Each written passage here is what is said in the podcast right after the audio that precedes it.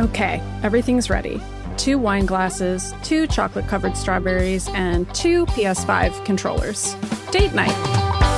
Welcome to Triple Click, where we bring the games to you. This week, we talk about gaming as a couple, how to make it work, what games we like best, and all my horror stories of being too competitive to deal with it. Okay, I've gotten better. I promise. I'm Maddy Myers. I'm Jason Schreier. And I'm Kirk Hamilton, and hello. Hello. Hello. It's us. Here How it are is. you Back around the bend again. The two of us. The three of us. Back Three of us. around. The three of us. Kirk forgot himself briefly. Kirk just- Off to a great start. Is there one of us right now? No, that can't be right. Two? Nope. It's three. It's three uh-huh. again for triple uh-huh. click. Uh-huh. Do we know how many of us there are? You know, it's a good thing you said two of us, Kirk, because I'm sure the listeners are already looking at the episode title and they're thinking, hmm, just the two of us. Mm-hmm. Hit song. just the two of us, you and I. Hearing some Grover Washington Jr. in their ears. That's right. Or, you know, Will Smith, if you're me and you're a 90s kid and that's the only version that you ever hear when people say just the mm. two of us. Definitely Will Smith. Yeah. Just me and you. The Millennium. the, eh, we are in the millennium right now and it's an mm-hmm. exciting mm-hmm. time. And it's almost as exciting as us being on the maximum fun network which is a co-op by the way a worker-owned co-op. And with of artist-owned shows i, I love that that's how they put it because we own our show. And uh, we do a, a little special something for anybody who dares to go to maximumfun.org slash join and kick us a buck or two, become a member, five bucks a month, we get a monthly bonus episode from us. Triple click. All three of us. We're all Yeah. three there, not just one or two. no. Three of us. One of Yes. us. Should I try to describe the one we're going to do this month? Should we save it? Is it Just say the title. No, Okay. just say the title. I'll just say the title. The Hunt for Best October. what does that mean? What could that know. possibly mean? I don't know. You're know. to have to tune in to find out. we are going to do an episode that is called that. But there are lots of other episodes that make a lot more sense. Like we did one about the Legend of Zelda Tears of the Kingdom. We spilled the beans on that.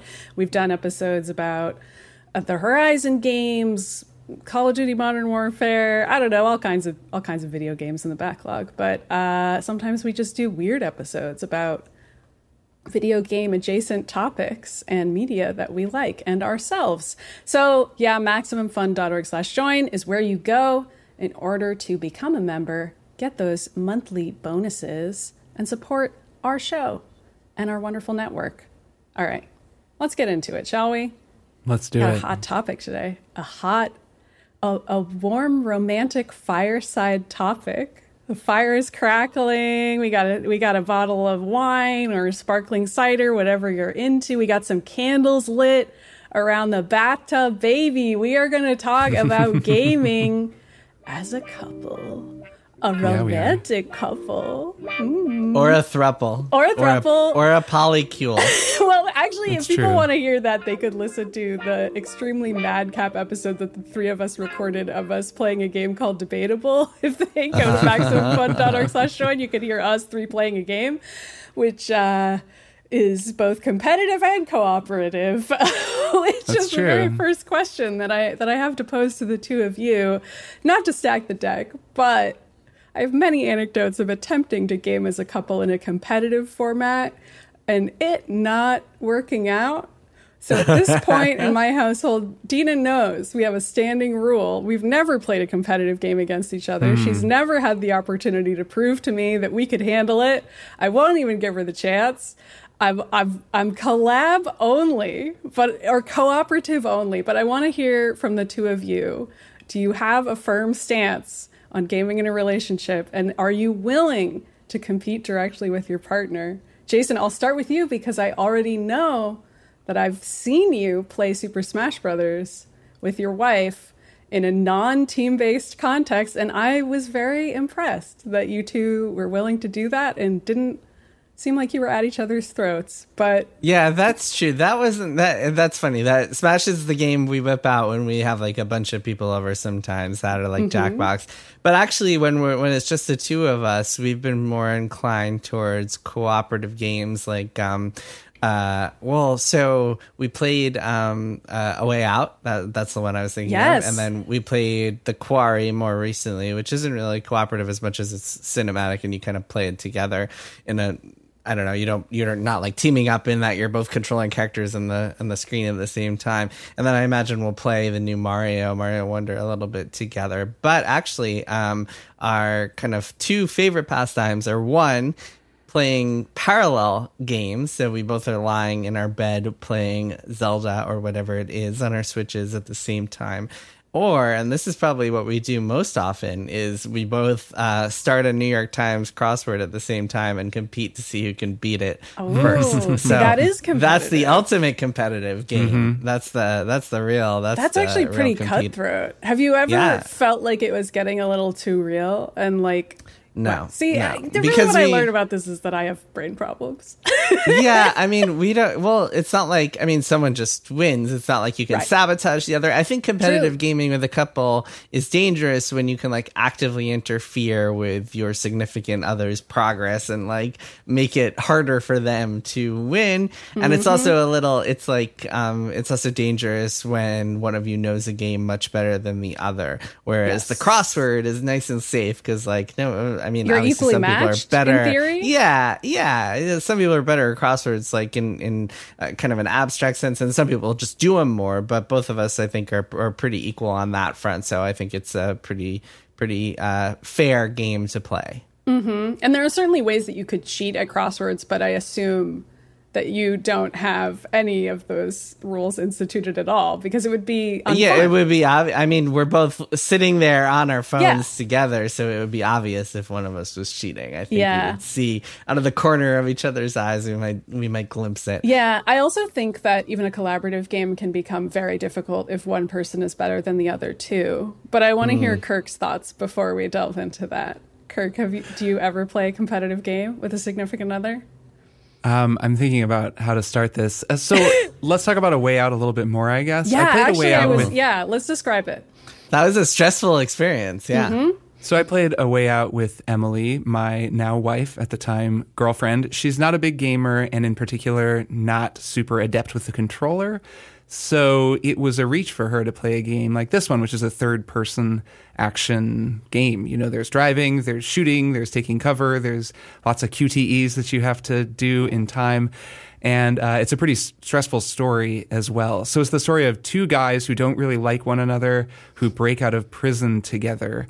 This was uh, made by the same studio that eventually made It Takes Two, which then won Game of the Year at the Game Awards a couple years That's ago. right. And which I think the three of us have talked about playing because none of us played it.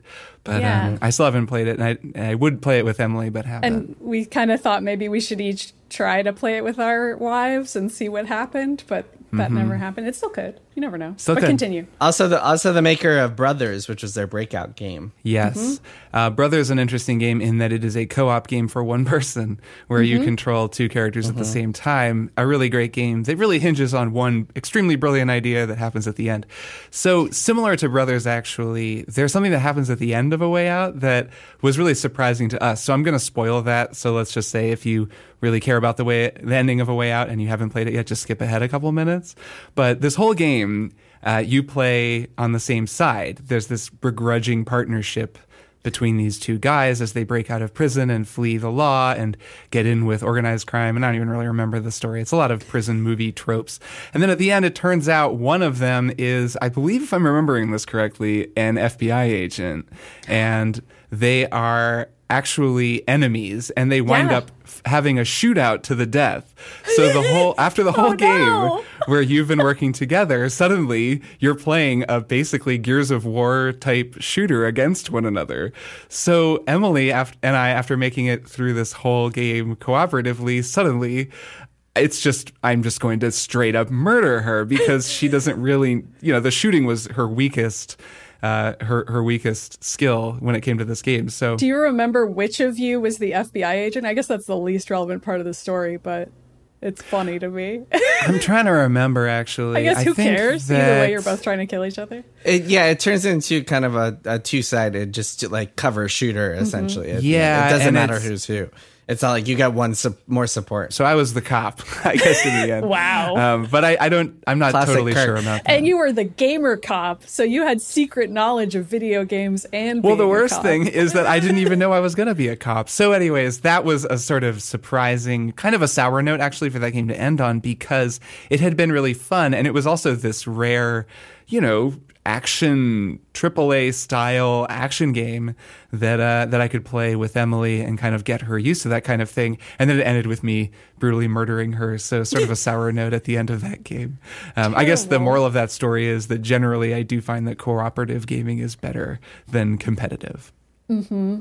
Yeah, I haven't played A Way Out, as evidenced by my gasping at that reveal. I had always intended to, but I actually appreciate knowing that information because I had always wondered. It's a great twist in a, in a way. It's very clever. Yeah, no, it's it's great, but I I also really like the experience that Dina and I have had with Escape Academy, which Kirk you also recommended. It's also Yes. a third person game, but it's a puzzle game and you can kind of solve puzzles at your own pace. Dina usually gets motion sick from games that are first person of any mm-hmm. kind, so be- being able to play and move really slowly is helpful. So any first person shooter, I feel like she would just be like this is making me want to throw up. Why are we doing this? So a way out is probably right out. But I really like the idea of us both playing a video game together. It's just hard to find games that fit that bill. Um, I also wanted to talk, circle back to something about something Jason said, which is something I've classified in my notes as games that involve cunning, which I included only tabletop games here, but there are certainly video games in this category as well. Risk and Monopoly are the two that I picked, which I think people are very familiar with. But I also have a very strong memory of playing a game that was a knockoff of Risk that came out in the 2000s called War on Terror. It was about the War on Terror. I remember and this. as part of the game, you could pass each other notes at any time. And that was a big part of the social engineering side. You could form alliances with people that were secret or overt. And there was randomized, uh, I- think oil is the resource there appropriately. And uh, that's randomized as to which country has possession of it. Uh, so you don't know whether you're going to be a rich country or a poor country because it's not based on our actual planet where we live, even though the countries are the same shape. Uh, and I remember playing it with a significant other who was very cutthroat in how he played games generally. And this was an experience where I luckily was an extremely rich country. So at no point did he try to screw me over, but I was watching him systematically screw over every other person we played with. And I think we won in an alliance of some kind. But after that, I was like, I never want to play this game with you again or any other competitive game because I feel like I've seen something about you that is scary, but also not fun to me. and I don't know if that's. You can really you can get at the truth of a relationship. You really uh, can, and I. I don't know. That's not like, oh, that's the moment I knew it was over. Like that's not what I mean by it. It's I do think there is an interesting phenomenon whereby sometimes people can be very good at games that involve cunning, even if they are not necessarily that Yes. good at that in real life. And I would describe this person as fairly kitten like in their ordinary life, but quite cunning in their gaming life. Uh, which is enough for me to be like, I don't want to play a game against you if you're that person. And I'm not that way, but I also am competitive enough that I know I like to win. I know I like to really try to get better and be better at a game than other people. And I just, I, th- that combination of those two things, being better at something and being cunning and sneaky, like within the rules. I'm not talking about cheating. There's just something about it that I don't I don't know. Did you guys grow up in monopoly families? Dina did. So I feel like she was she was like used to this. She's like, yeah, whatever. You hide you hide the money under the board. You do all this stuff. What? You, have never heard of that's this? that's cheating. it's not in the it's not in the Dina family home. No, we were more of a Balderdash family. I guess we played Sorry before that, but we like Balderdash's gate. We liked Balderdash's Gate too, mostly, and uh, that was more of a creative, you know, word game where we would come up with try to Yeah. fool one another by coming up with clever words. That was just sort of a fun thing for the family. Um, I don't know if I agree that uh, that I would be worried about seeing someone in an uncomfortable space where they're being manipulative or, or shady. Like you could be dating a Ned Stark who then plays the Game of Thrones game and becomes Tyrion Lannister. And mm-hmm. they're still a Ned Stark, but they, you know, in the game, the game encourages you to be Tyrion, to be the spider, to have fun manipulating people. Mm-hmm. And I guess I could see uh, your significant other having a little too much fun manipulating people, but also the game is kind of giving permission for that Of sort course. of behavior and encouraging everyone to do it. And that game, actually, the Game of Thrones tabletop game, is really one that I uh, that can end friendships, or at least can cause rifts between people because you can really screw one another over. Then again, playing that game with a group of people, one of whom you're in a relationship with, it just adds another social layer to the game where, you know, maybe you don't want to screw over the person that you're in a relationship with. And so you actually go out of your way not to, uh, you know, manipulate them and you manipulate other people and maybe even help them win. but then they could take advantage of that. They'd be like, Right, oh, or you reveal afterward, like I was trying to help you win, and that could even be kind of sweet. Mm-hmm. Or the opposite, if they're like, "What the fuck? I wanted to win myself." I I think it's interesting. Yeah, It's, very patronizing. yeah, exactly. I I think I, I'm also very competitive like you, Maddy, and I think that like what's nice about games, especially board games, but really all video games too, is that the stakes are so low that you really can like let your inner id take control and and do some things or say some things or whatever that you wouldn't normally do in your real life. I think a lot about poker, which has higher stakes than a board game and video game, since most of the time you're playing for actual money. But still, I think if you're playing to win and you're kind of in that mindset of like, okay, I'm I'm actually I'm trying I'm playing this. Everyone here knows the knows the stakes, knows the rules. We're all playing to win. Let's do this. You could really just like find ways to manipulate people. I mean, I've seen people at tables just like like trying to get in people's heads in all sorts of ways and all sorts of like interesting and kind of uh, uh, ways in, in saying things they wouldn't normally say just because that's part of the game. And yeah, I do think that kind of like uh, uh, all bets are off. Like the rules are are are as long as it's within the rules and within the the boundaries of competitive play. I think that uh, showing that Tyrion Lannister side can uh, actually be cool, and it, it makes things more fun because if you're playing against other competitive people, you're all trying even harder to to win, and I think that can also just like really be an interesting challenge to try to overcome if if everybody's kind of like uh, raising the bar even higher for one another.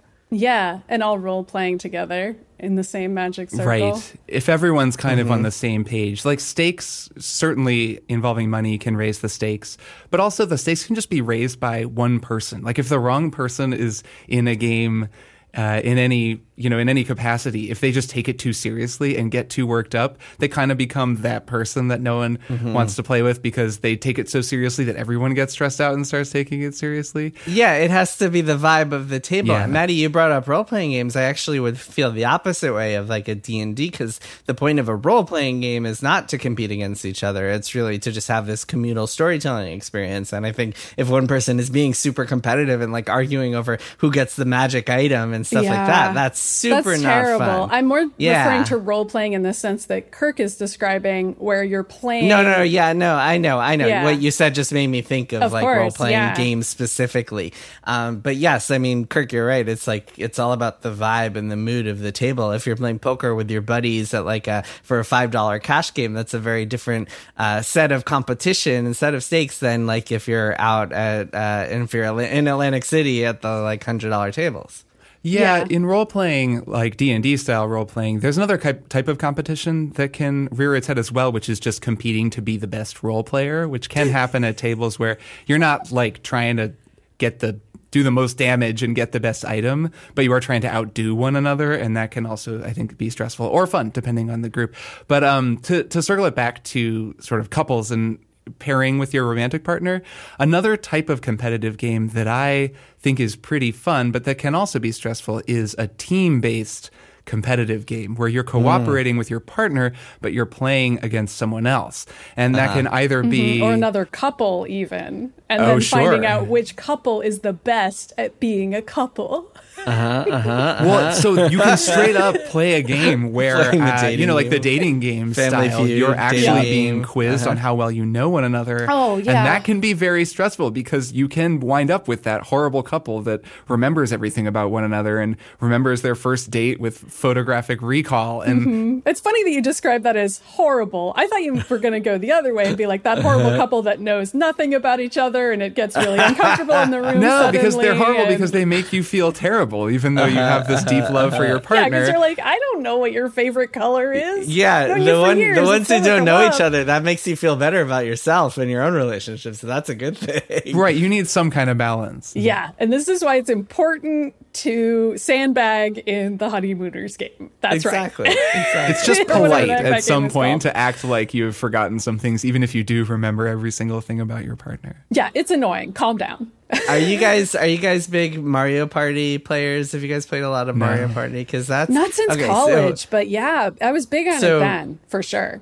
We had um, back when I was living in the city, we had uh, uh, an N64 at our apartment with Mario Party 2, which was our game of choice, and and we uh, constantly had friends over playing that with us. And what's fun about that game? There are a lot of things fun about it, but one thing that that's relevant to this conversation about the, that game that's very fun is that um, at the end of each round, there's a mini game, and the teams in that mini game are based on like what tile you're on. So you could wind up either playing by yourself. It could either be like one like free for all, or it could be two v two or one v three, and it could be any permutation, any combination of players depending on the round. And so you can wind up teaming up with your significant other, or teaming up with a friend against your significant other. And there can what's fun is the variety of it, and so you mm-hmm. don't have to feel the same sort of pressure of like, oh my god, it's just me and my and my partner here. What are we gonna do? Like, are we gonna win? Are we gonna be able to play together well? Instead, it's just this kind of rotating thing, which I think is is a fun way to go about that. That is a good way to do it. I mean, one of the great appeals of The Amazing Race is watching these couples trapped in on a team for a very long period of time where they maybe realize after the first couple of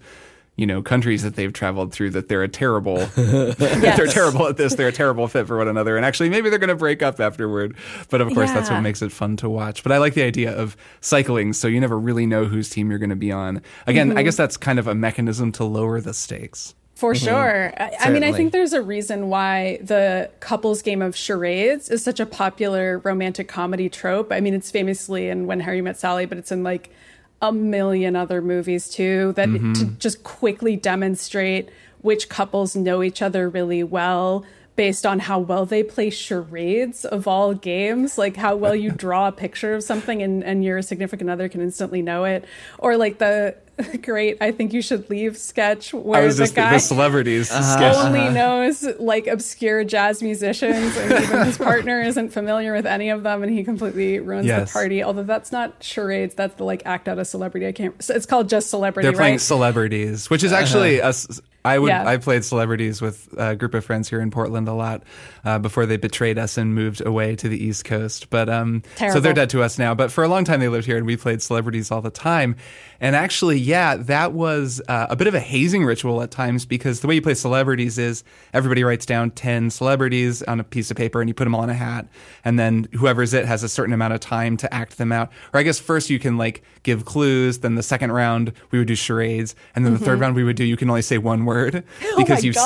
seen you've gone through them twice, so you're supposed to like oh it's all the remember what names they all are. i see Right. Those are you know what you just described is also the rule set of times up. So pro- similar- okay. That, may, that must have been where that was borrowed from. So it was fun, but at the same time, it definitely did reveal uh, who knew one another better and also who had been playing the game longer just because you got to kind of know like someone would put Tim Riggins from Friday Night Lights in every single time. So you just knew at a certain point that like they would mime like catching a football and be like, oh, yes, Tim Oh, Riggins. it's Tim like, Riggins again. Right. Just because if so you've been doing the game a long time, you knew. But if someone was new, like I don't know, when Emily and I were first dating, she would come to this group. She'd already be a little like, okay, I'm meeting Kirk's friends. Like this is going to be cool. and then you're going to play something like celebrities. and then she'd pull Tim Riggins out, and if she's me, she'd be like, "I don't know who this is. I don't know what this name is." Here's to God and football And ten years from now, Street, good friends living large in Texas. Right, um, and it's it's very much like that. I think you should leave. That where it's like whatever, Zoot Scott Bobbins, you know, Yeah. the- one of the greatest harp players of the 1930s. Ah. and um, Terrible. With Kirk, it could be actual jazz musicians. It could be. Kirk could through. absolutely role play as that character. it was it weirdly there were a lot of jazz musicians there, but it was more often that it would be obscure like NFL players that I didn't know. But something that would happen usually at the end of the night would be super charades or sorry, super celebrities, where they Oh. took every they kept all of the like they just had a giant bucket with every single celebrity that had ever been entered in a game, and they would just Including draw off of the Yeah. the complete but and so it was just the weirdest crap that people had done forever, which even further advantaged people who'd been doing it for a long time. That's right. fun. Like the hosts. So, okay, I, I, we've been talking. So we've been talking a lot about the pressures and the negative aspects of this. I want to mm-hmm. talk a little bit about some of the positive parts of gaming with a significant other, and so I will talk about a way out as well. So when my wife and I played that, we actually had we went through our own kind of like hero's journey playing that game, our own sort of like three act story structure where we had like a big fight in the middle of it because like I don't even remember what it was about. It was probably um, that like I was just frustrated that she wasn't grasping something and I just like got angry or something like that. And I actually thought it was really cathartic because after we were fighting for a while, we put the game down and then we talked it through and we made up and then we felt like we like came out of it stronger by the end of it, almost kind of the opposite story of the uh, of the actual Neither of of- out to be a Right. cop. of a way out. Neither of you But- betrayed the other. But it end. isn't good. I think that like for people listening who might be like, "Oh God, like I just started dating someone. I'm terrified to play games with them." I actually think it can be really just kind of a, a good relationship building exercise in a lot of ways. Even if you start seeing some negative aspects of you or your significant other come out, because games just by nature are such a good way to kind of get better at something, and that includes the kind of meta level emotions that you're feeling while playing the game. You can watch yourself level up while in in the game, while also just kind of like working on like, oh, okay, I said something I didn't like that I said that. I like am rec- I'm trying to recognize this characteristic of me that came out here that I don't really hmm. like. So let's work on that together, and it can actually be a really kind of helpful thing for a relationship to get stronger. Yeah, there's also uh, the way that playing a game together can sort of allow you to lean into the strengths that you each bring to the relationship. This is something that Emily and I find when we play games together, particularly puzzle games where only one of us is controlling the game, usually me, and Emily's just helping me think things through. We played Return of the Obra Dinn that way, uh, and that was just a very wonderful experience for us. It was the first time we'd really done that, and Emily just has a much better memory than I do. She just kind of has the ability to hold a lot of things in her mind at once, and that game is so about building this mental database of all the different crew members and who was where. And so I was kind of good at a different Kirk's brain is full of holes. It just kind of comes out. Everything just my brain is just full. It's just it's full of jazz standards. Um, I don't know. My brain can't hold any more. But I am. I do bring a strength to that game, and it's a more of a kind of intuitive. Kirk, it's all about it's all about the memories you don't have. Right. It's all Yes. about the things you don't remember. Believe me, that's truer and truer for me every single every single year. Um, I, I do think that I brought something to the game, though. It was like an intuitive way of thinking, and also a kind of understanding of how games like this work a little bit. Like it was some of it was my gamer literacy, and some of it was just the way that I think through problems and the way my imagination works, I guess. So I was kind of thinking in this one way, she's thinking in a very different way. And between the two of us, we built a really amazing kind of group database of the crew of this ship and really just assembled the whole thing. And it was an incredible experience from start to finish. And actually, it was a better experience for us as a team than playing the case of the golden idol. Um, we played that together as well and it's fun. She can keep track of it but there's something about that game. Maybe it's that there's more writing there are more words the way that you have to go through each clue and just scan them all and then you start to like pull them together into a semblance of logic. Like the process of the game is a little bit more rigid. I think that's what makes it more approachable but for us at least as a duo it's less it doesn't work as well. Like it doesn't allow us to use our strengths in that way because i think maybe the game organizes things more for you. So actually um, Obra Dinn was a better couples experience for us for that reason because we could really lean into our strengths and work together Yeah, games that require a lot of reading are terrible to play as a couple, I would say. So, like big, meaty role playing games or visual novels Yeah, do visual not work. novels. Um, puzzle games, I think, work well. Anything multiplayer, obviously, but also the cinematic games where like you can watch a story together. I remember my Yeah. wife, um, I guess she was just my girlfriend when The Last of Us came out, but she watched me play like a good chunk of that game and she really enjoyed herself um, because It's like uh, TV for a couple show. reasons. One, because it's like a TV show, and then obviously eventually was a TV show. That was a pretty direct translation. But she, uh, the other part of it that she enjoyed was that like uh, she gets a little squeamish and like doesn't want to see like blood and guts and shooting and violent stuff that much. Um, so when that stuff was on, she just didn't have to pay attention and she could just look away or whatever, not like look at her laptop and not have to worry about it. And then I could be like, okay, we're getting to the next story point. You can you can pay attention now. Yeah. Yeah. Yeah. I feel like I've had a very similar experience to you, Kirk, in playing games with Dina and discovering how rewarding that can be. And it, it makes me kind of sad in some ways that I had so many negative experiences before, but all those people are meaningless now and have crumbled into dust and don't exist They're not anymore. your wife. Yeah, Yes, exactly. I didn't them. marry any of them, so they don't matter.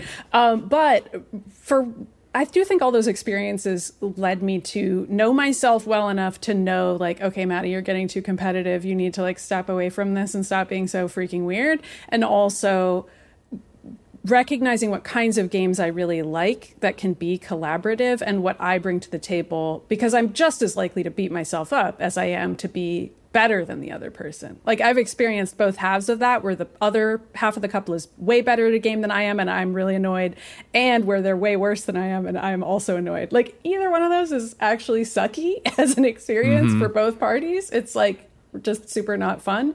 But basically puzzle games along lines of escape academy i put diablo here because that is also like a, a pretty great equalizer in terms of just the kinds of characters you can play and control. And um, i know some people have also played stuff like divinity and Baldur's gate 3 we haven't played that yet but I, I think maybe we could try because i have also learned that Dina and i bring really different things to the table in a good way in terms of how we think about how a story should progress. She has way better engineering skills than I do, and I'm better at word problems. So any puzzle that's like an environmental puzzle, she can look at it and be like, "Oh, we just pulled this lever," and I'm like, "I had no idea what was going on. There was water everywhere, and I was scared, and I didn't know what to do." And like that's really cool because it's a way to get to know your partner and actually feel like you're learning something new about them and seeing that you're on equal footing about something as opposed to constantly thinking about all the things that you're not at parity with like a game that has stats at the end anything like that. Even mm-hmm. if it's cooperative i tend to just focus on the stats and be like are we the same are we better or worse i know this isn't healthy I, this is the episode where i admit all my unhealthy tendencies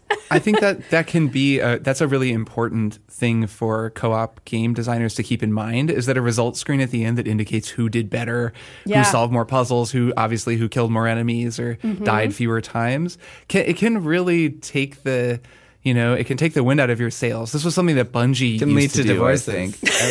um, I, guess I don't know sure. if that's true but it I would think if it led to a divorce, that maybe there were other things that also led to the divorce, but you never know. nope um, just the video game that's it This was something that Bungie, I remember Bungie did. I believe it was on the, the first cooperative um, Halo uh, game modes. I believe at the end you got a screen that showed you how well you did. It was kind of a leaderboard. There was still a leaderboard at the end. And at the time, I remember just being bummed by that. I wasn't playing with a significant other, but just that feeling of there's still some judgment at the end, so I can still feel good or bad, and I can compare myself to everyone else. Where, right, the thing that you're describing, Maddy, um, where you're bringing different strengths into the game can be really wonderful. I think Escape Academy, to return to that game, is very, very good at that. Um, Emily and I had a great time playing that. So, Escape Academy is a split screen uh, escape room simulator. Uh, we've both talked about it on the show in the past. There's a whole bunch of different levels. It's really fun. Um, and we played through the uh, whole thing. I think. I think we played through the entire game, and it really does.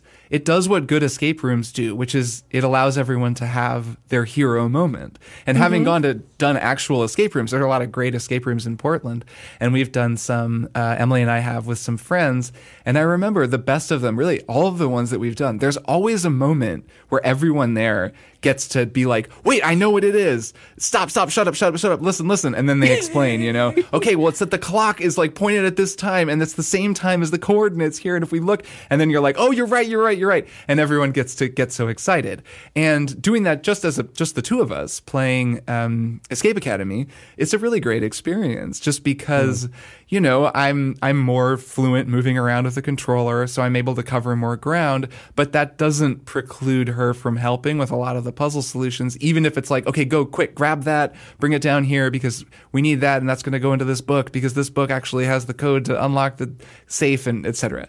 And so I yeah, I think that that like the way that really smart cooperative game designers can allow different types of thinking, I guess, is uh, is really important and something that I would think escape room designers in particular must focus on, and is probably like an interesting part of their design discipline. Yeah, that reminds me of that game that uh, that got passed around. Yeah, the our three board of us. game. Yeah. Um, Unlock. is Unlock. that Oh, yeah, Unlock. Yeah, yeah. Yeah, which is uh, kind of an escape room in the box type thing that's sort of a used as a screen. So it's kind of a video game, video game slash board game. But um, yeah, that was a really good one as far as like giving uh, uh, multiple players that kind of deduction feeling of like, aha, that aha Mm-hmm. little insightful moment. And that was a really good one to play as a couple because it's just very um, fun to just sit there with your significant other and like um, just go through all the cards together and go through then just do everything together. It's just really very well made for couples gaming night. Yeah, th- and that game was particularly cool because we played through it with another couple friends of ours, um, and so it was two couples working together,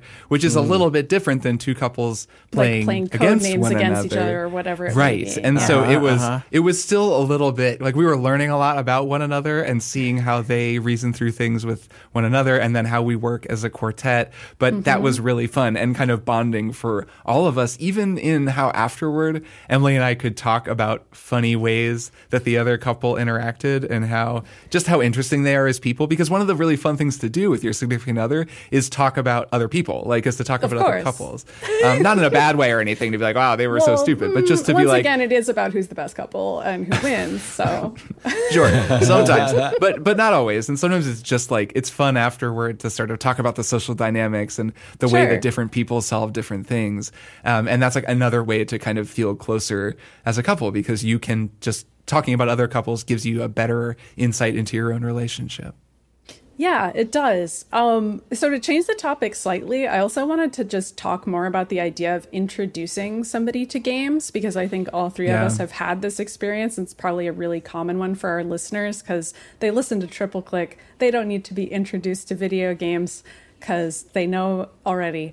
But we have all had. And if they do, they should listen to like our first episode. I think our very first episode, yeah. Introduce people to games. I so I, I'm very aware of how much it sucks to be the person who doesn't know how to play a game. Even though I've been playing games for my entire life, I don't have that sensation of being like, "Oh, I don't know what a controller is," but I can imagine it. I can I can imagine how frustrating that is. So I really tried to enter into that with a lot of compassion because Dina only played The Sims and phone games when we first got together and now has a Switch, plays stuff with a controller all the time, uses the PS5 controller despite initially being like, I don't understand why this is the TV, remote, and that being a, an early debate that we had. I wouldn't call it a fight, a debate we had about why my TV remote was a, a freaking video game controller. but now it's fine. She's she's extremely controller controller literate now, but I, I mean, not to brag, but I, I have dunked on myself a lot this episode. So I think it's fair to say I, I have at least learned to be really understanding about how long it takes somebody to learn how to use a controller, for starters, and also to really listen to what kinds of experiences they like and to let that play a role in what you're going to play together, as opposed to what I've done in past relationships, which is come in and be like, here's a game I really like. Let's play it with the two of us. And then it doesn't go well. And I'm like, but I love this game. Why did this go poorly? Oh, it's because I didn't think about what the other person likes and whether mm-hmm. they would like the game. And if they don't, it's not going to go well. So I, I'm I'm curious for you two's thoughts on this as as people who've introduced other people to video games in the past and the difficulties involved. Yeah, I mean, I think that the biggest obstacle that a lot of people are going to face if they've never really used a controller before is mastering both joysticks, both the Yep. camera and the walking at the same time. But once they get the hang of that, I think other things will follow pretty quickly, especially if they like played a few games as a kid, which I think most people in their 30s, 40s, 20s have by this point. Um, yeah, I mean, I found, I don't know, it's interesting. I found that um, just putting Zelda in front of my uh my wife uh just got her Another great equalizer. got her hooked. I mean I think there's some games that just kind of cross boundaries and like have become so universally appealing that a lot of people can play them even if they don't play a lot of games. I think Zelda Breath of the Wild was one of those and Animal Crossing. Animal Crossing. that was going to Yeah. be the next thing I said is Animal Crossing. Yeah. Um, for some, and then and then I think once you get like a lot of those Nintendo games are just so universally appealing, and then once you get your significant other hooked on a couple of those, then I think you can kind of um, get a better sense of like what they might want to play next, whether it's a puzzle game. And with my wife, I was like, okay, check out Return of the Obra Dinn, check out Ace Attorney, that sort of stuff, or if it's something um, I don't know, a little bit more like uh cute graphics and maybe they just want to play like uh another mario Kirby. game or a kirby game or something Yeah. like that yeah so I, I think that at that point so i guess uh, what i'm what i would say is that there are a few games that can be the kind of like rosetta stone to video games and then on like from there i think you want to get a little more specific and tailor to your partner's tastes I kind of wish there were more games that had a two player, like a second player mode that was uh, just a little helper character, like in Mario Galaxy, or I know there are a few others that do this where basically your partner can pick up the controller and just sort of hang out in your game.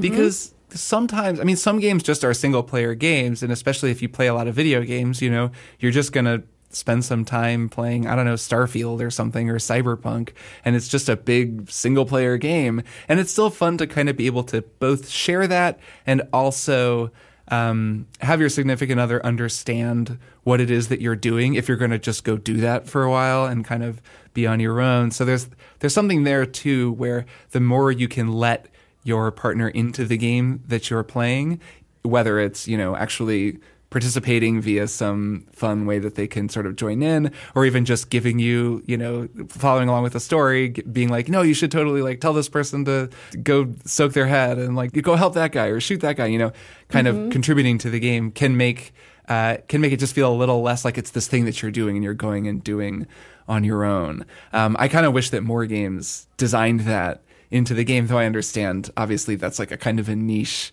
thing to build into a game and there are a lot of other things that game designers need to focus on. You know like finishing the game making it fun and all, all of that which is obviously very important. It's just very nice when it when it does happen. It is finishing the game then making it fun just in, just in case. Right. Yeah, getting it comes- finished then finding the fun. Important. Question mark question mark In that order. profit? Yeah I, I do also think that even if you don't include that there are other ways to make a game entertaining for the person who's just sitting by watching a lot of it. Like i know Dina watched me play a lot of the last of us part 2 when i was reviewing it and like her thoughts on it i'm sure also informed my take on the queer Yeah, sure. themes of that game. And then for cyberpunk i we talked a lot about the voodoo boys and mike pondsmith and everything. And then we talked about that on our cyberpunk episode. And having like a really story heavy game that's actually really entertaining to watch is a relatively novel phenomenon. Like when we were growing up the joke was that you would never want to be sitting there watching your friend play mario. You'd be waiting your hmm. turn and why would why would you get any enjoyment out of sitting on the couch watching someone? But you actually can have a pretty killer time watching somebody play the Horizon games because a lot happens in those games. And you can contribute by being like oh what what is that guy going to say? Oh pick that dialogue option. Oh maybe try to get with this person or make this decision. And that can be a collaborative experience that's pretty low lift for the second person who's walking in and out of the room. And mm-hmm. that's kind of a newer thing for me too. Like i i feel like even 10 years ago I certainly would watch people play games, but it wasn't as entertaining as it can be now, where games can include so many other options, where it's as though they're factoring in that your significant other or roommates might be around, being like, "Oh shit! Like, what is going on mm-hmm. now? Like, I remember that guy from before," and that is a pretty precious experience. Tears of the Kingdom also comes to mind as one that's very fun to watch, partly because it's so varied. You just never know what you're going to get if you come in for five minutes of your significant other playing Tears of the Kingdom. It might be them building some ridiculous contraption to solve a puzzle, or it might be them watching part of the story. And if you were just watching someone play that game, uh, there's just so much variety there, and it's all so interesting that if you're hanging out watching someone solve a Tears of the Kingdom puzzle, that, that could be a very collaborative thing. Like, okay, For no, sure. try you know, put the fan over there. No, you've got to get it around. So you'll have to build a bridge here. So Mm-hmm. I guess the advice would always just be build a really big bridge. That worked last time. That's always but, my know, like- advice to myself in my own head. I do that a lot. But um, definitely would be a fun game to watch, and that's that's very true. All right. Well, I guess I guess gaming as a couple is good. I'm glad we've all Yeah. learned we've all learned how to get over ourselves and by we I mean me. I'm very proud of myself for growing as a person and learning how to game as a couple. I'm proud of you too, Maddy. Thanks everybody. I still don't want to play Monopoly with Dina's family though. I've seen them do it. I haven't picked up a piece. It gets really intense. I just don't think I'm up for it. But that's okay. Not not everything is for everyone, right? okay. Let's take a little break and then we'll be back with one more thing oh I'm Dan McCoy. I'm Stuart Wellington, I'm Elliott Kalan. and together we are the Flophouse, a long running podcast on the Maximum Fun Network where we watch a bad movie and then talk about it. And because we're so long running, maybe you haven't given us a chance. I get it, but you don't actually have to know anything about previous episodes to enjoy us. And I promise you that if you find our voices irritating, we grow endearing over time. Perhaps you listened to one of our old episodes and decided that we were dumb and immature. Well, we've been doing this a while now. We have become smarter and more mature, and generally nicer to Dan. But we are only human, so no promises. Find the Flophouse on MaximumFun.org or wherever you get podcasts. Co-optober continues in celebration of National Co-op Month. I'm Kevin Ferguson, senior producer and worker owner at Maximum Fun. I'm Marissa Flaxbart, producer, and I'm also a worker owner at Max Fun. This week is all about community. Of course, we wouldn't be a co-op without the Max Fun community, and we love it whenever members of our audience get together. So, we're having another Max Fun meetup day this Thursday, October 12th. And next week, we'll be hosting a panel discussion with other worker owners across the co op community. And we are still selling our limited edition Launch Crew merch available to all Max Fun members. But only through the end of the month. For more info on Meetup Day and everything Co-optober, head to maximumfun.org slash co-optober. That's C O O P T O B E R. Have a great week. And we are back. It's time for one more thing. Kirk, why don't you go first? Sure. Uh, my one more thing uh, is a cheat with two games, but it's because they're very similar. Ah, Ah, classic Kirk. and uh, I've been playing them both and kind of comparing them and contrasting them. It's the three Ds, Dredge and Dave the Diver. Uh, these are two games that came out this year. They're both about subaquatic adventures, and they're very different. This isn't even kind of a cheat. This is just, I'm just going to say two games. I'm listen, Kirk they're Hamilton. both fishing games. Uh, Look, I what I want is to give the people as many games as they can possibly get on a single episode of Triple Click. I just want Wow. everyone to hear about as many games as they can, and so uh, I'm going to talk about these two these two aquatic games because I've been playing them both, and uh, I really like Dredge. I really my one more thing is Dredge because I've talked about Dave the Diver before, but having played both of them, they're actually really interestingly different, and um, you know, I, I'm realizing why I prefer Dredge. So, Maddy, I know your one more thing. Dredge was your one more thing earlier in the year. a while back. Yeah, really cool game. Yeah, uh, kind of a hot indie game earlier in the year. It's made by a New Zealand indie studio called Black Salt. And you drive a little ship around. You never see your guy. Drive a little ship around. You go fishing. It's super chill, right? How nice. But then it turns out that the place you're fishing has some really horrible stuff down in the de- in the depths, and eventually you start pulling up horrifying Lovecraftian creatures from the bottom and going out farther and farther at night uh, and losing your sanity and Lord knows what else. And it's a really, really cool game. I do recommend it to anyone who hasn't played it. I've been playing it on Steam Deck also, and it's fantastic on Steam Deck. Um, I believe it's on Switch too, right? I'm going to say that it's on Switch, and if it's not on Switch, I'm going to bing in and correct myself. But it must be on Switch because it's such a good handheld game, and uh, it's it's just really fun, and it's so uh, it so relies on vibes. It's got great vibes. It has these kind of cursed vibes. It actually reminds me of Quest for Glory for Shadows of Darkness, where there's a bit of a, a comedic element to this just cursed place where everyone seems a little bit mad. You're never really sure what's going on. It's clear horrible things have been happening just out of sight to people all around these little villages, these towns that you're sort of cruising in between. And um, the the main thing keeping me playing it is just I want to see what's going to happen next. What horrible thing am I going to find? It's it's very good at building this sort of subtle dread without actually being too scary.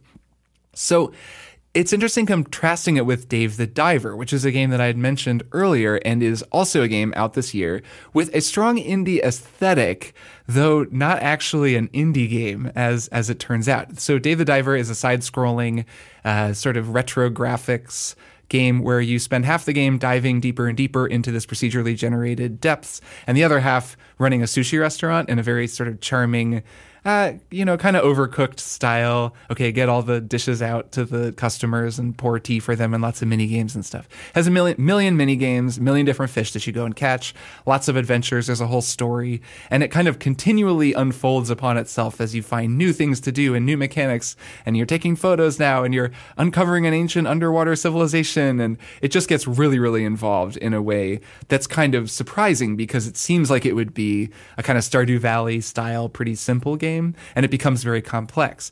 Now it turns out that Mint Rocket is actually owned by Nexon who are a massive game publisher. And so it's not actually the indie game that it looks like. You're playing it you're like, "Oh, this is made by someone like Concerned Ape." No, it's made by a studio with like significant financial backing and that makes more sense when you play it.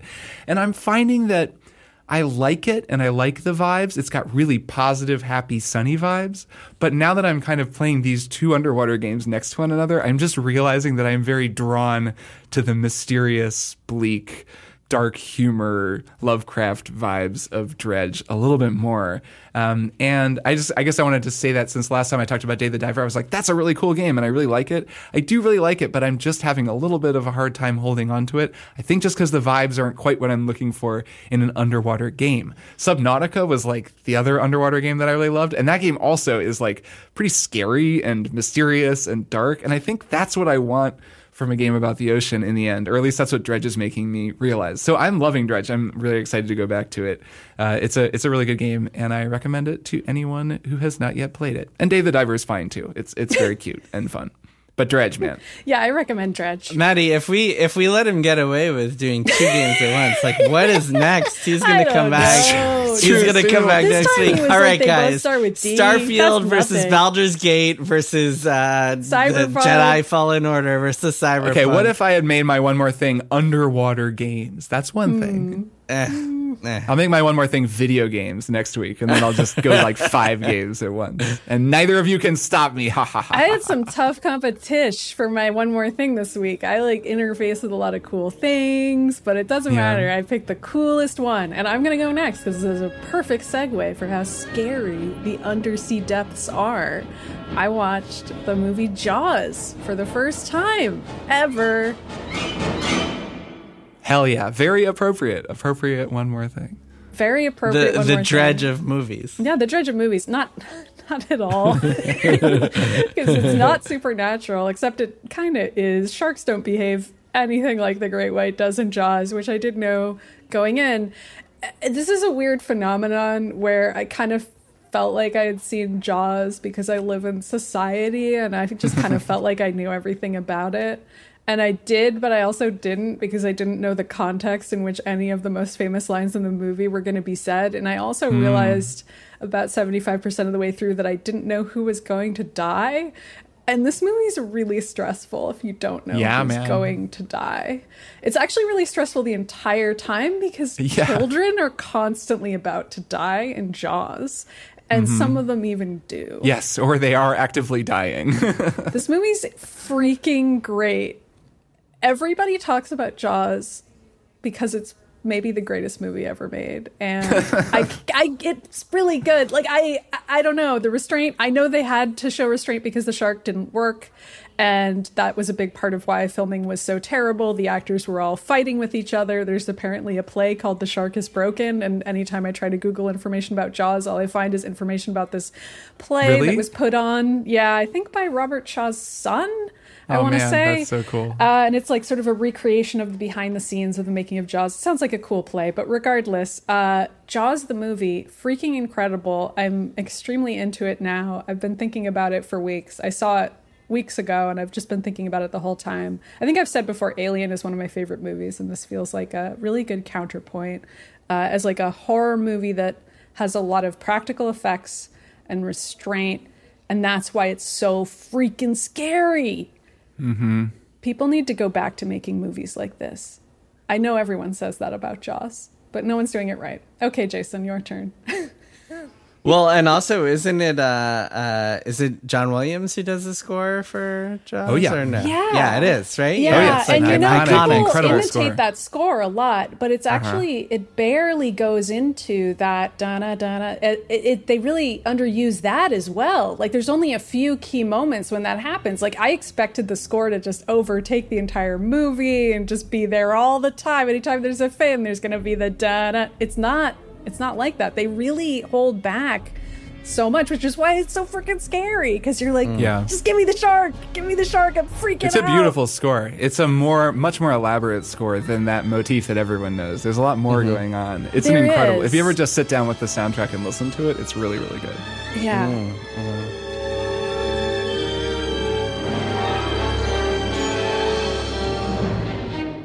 The acting. I mean, I know those guys hated each other and they were fighting the whole time. It really Yeah, they shows. did They did it. They nailed it. Yeah, it's a great movie. yeah. So it's on Netflix now. Watch Jaws. Check it out. And there were no other Jaws movies, just the one. Nope, they never just the made a sequel. That's right. Jason, what's your one more thing? My one more thing is a podcast called My Perfect Console with Simon Parkin. Parko. Yeah. I don't usually listen to video game podcasts because usually when I'm like in a mood, I'm like listening to podcasts at the gym or walking or something or in the car. I just kind of want to get away from most of my life, which is talking and Mm-hmm. I can thinking and relate to writing about video yeah. games. So, No, I get, I get you for Yeah. sure. So usually most of my podcasts are like sports and like um, pop culture or like other other stuff, um, uh, uh, other tech areas and stuff. Um, but uh, once in a while, I'll find a podcast that I really enjoy, and this is one of those. Or gaming podcasts that I really enjoy, and this is one of those because um, it is essentially a podcast where Simon Parkin is a great longtime journalist, someone who I've always looked up to, um, just interviewing people and asking them about their lives, which is just always interesting to listen to. And I'm always a sucker for like good one-on-one interview podcasts. Um, and so the the premise of this podcast is that Simon brings on these guests and he asks them to name five games that would go into their perfect console. Um, but really, that's kind of not even the point of the show. Like the point of the show is just to ask someone about their life, uh, their their interesting like parts of their life, and he uses the games as kind of a a I don't know framing mechanism to be like, okay, and and why did this game mean something to you at that point? And also, I'm going to talk about your career path or your experiences or whatever it is. And he has really interesting guests come on. Um, I enjoyed. I've enjoyed a few recently. There was one with um, with Phil Fish, uh, the kind of famous or The infamous recluse, director of now reclusive. Fez, now reclusive. Although he doesn't seem reclusive, talking about uh, his experience on the show. Um, there was a great one with uh, a friend of the show, Tom Bissell. There was a great episode with him. Um, there is a yet to be released episode with one member of Triple Click named Jason Schreier. Uh, Very but exciting. I don't know when that's going to come out, but I recorded it a couple months ago, so hopefully soon. Um, but yeah, I just really enjoyed it. There was another great one with Greg Kasavin, uh, or Kasavin, uh, director or a, a member of the core team at Supergiant, the makers of Hades. Um, there's a great one with Erik Wolpaw from Valve. There's a great one with um, just uh, Jennifer Hale, the voice actor, recently. So just a lot of great guests that he gets on, and it's one of those podcasts where like I'll I'll just listen or or skip an episode based on if I want to listen to that particular guest, and it's just really enjoyable. It's just really interesting hearing Simon ask about these people's lives. In fact, I almost wish he would do away with the whole conceit because I don't really care about the video game talk. And I, I just have no, I'm not actually that interested in hearing people like be like, oh, and then I loved Shadow of the Colossus. Um, that to me is, is so much less interesting. Yeah, I mean, honestly, like I like hearing about people's lives and their experiences and like what made, makes them tick and, and how they're the the kind of the windy paths that leads everyone on the career road they're on, especially people who have done kind of like notable things or made things that people enjoy. And um, so yeah, that's the part I really I really like listening to. Um, but yeah, it's a really cool podcast. Again, it's called My Perfect Console. Um, with Simon Parkin, and I have really been enjoying it recently. Nice. That's great. I'll have to give it a listen. awesome. That does sound good. Yeah, Simon is delightful. Yeah, when when uh, I'll link you guys when my episode goes up, and you guys uh, Mm-hmm. maybe in a few years. listen. I don't know. I'm Yeah, sure he's still whatever. perfecting the mix. God, imagine recording a podcast in advance. Wouldn't that be nice? Have backlog episodes. I know, right? With months to spare. Well, well, it's I was gonna say it's impressive that he has this backlog of months. Yeah, That's pretty cool. He's a pro. He's he's on his game. Uh-huh. Mm-hmm. Not like us. We just do it on the fly every week. We Oh, yeah. recorded this five minutes before you started listening to it. Seat of the pants over here. Seat of our pants. Middle of the night, we recorded this, and then we just Mm-hmm. slapped it together. I am. I'm. I'm always very curious about how much lead time people do with their podcasts. It is interesting. Uh, sports Oh, yeah. podcasts uh, have to be right away, which is Yeah. also interesting because it's like you listen and there's a bunch of like flubs and clearly needed to be edited better, but, they, don't, have time, to edit it. Yeah, it's interesting. Yeah, Mm-hmm. yeah. We edit everything perfectly, and by we I mean Kirk.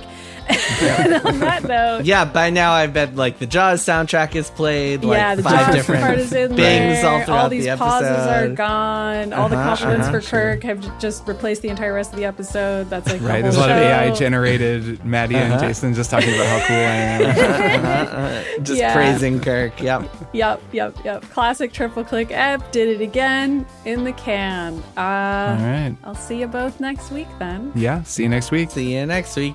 Bye. Triple Click is produced by Jason Schreier, Maddy Myers, and me, Kirk Hamilton. I edit and mix the show and also wrote our theme music. Our show art is by Tom DJ.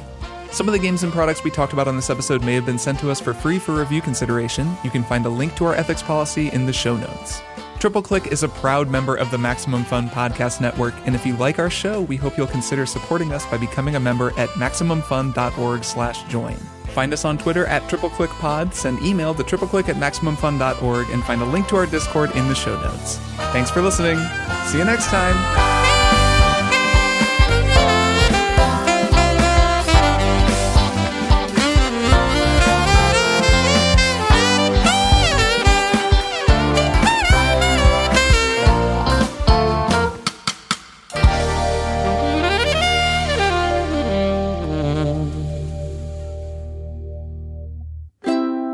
Maximum Fun A worker owned network. of artist owned shows. Supported Directly by you.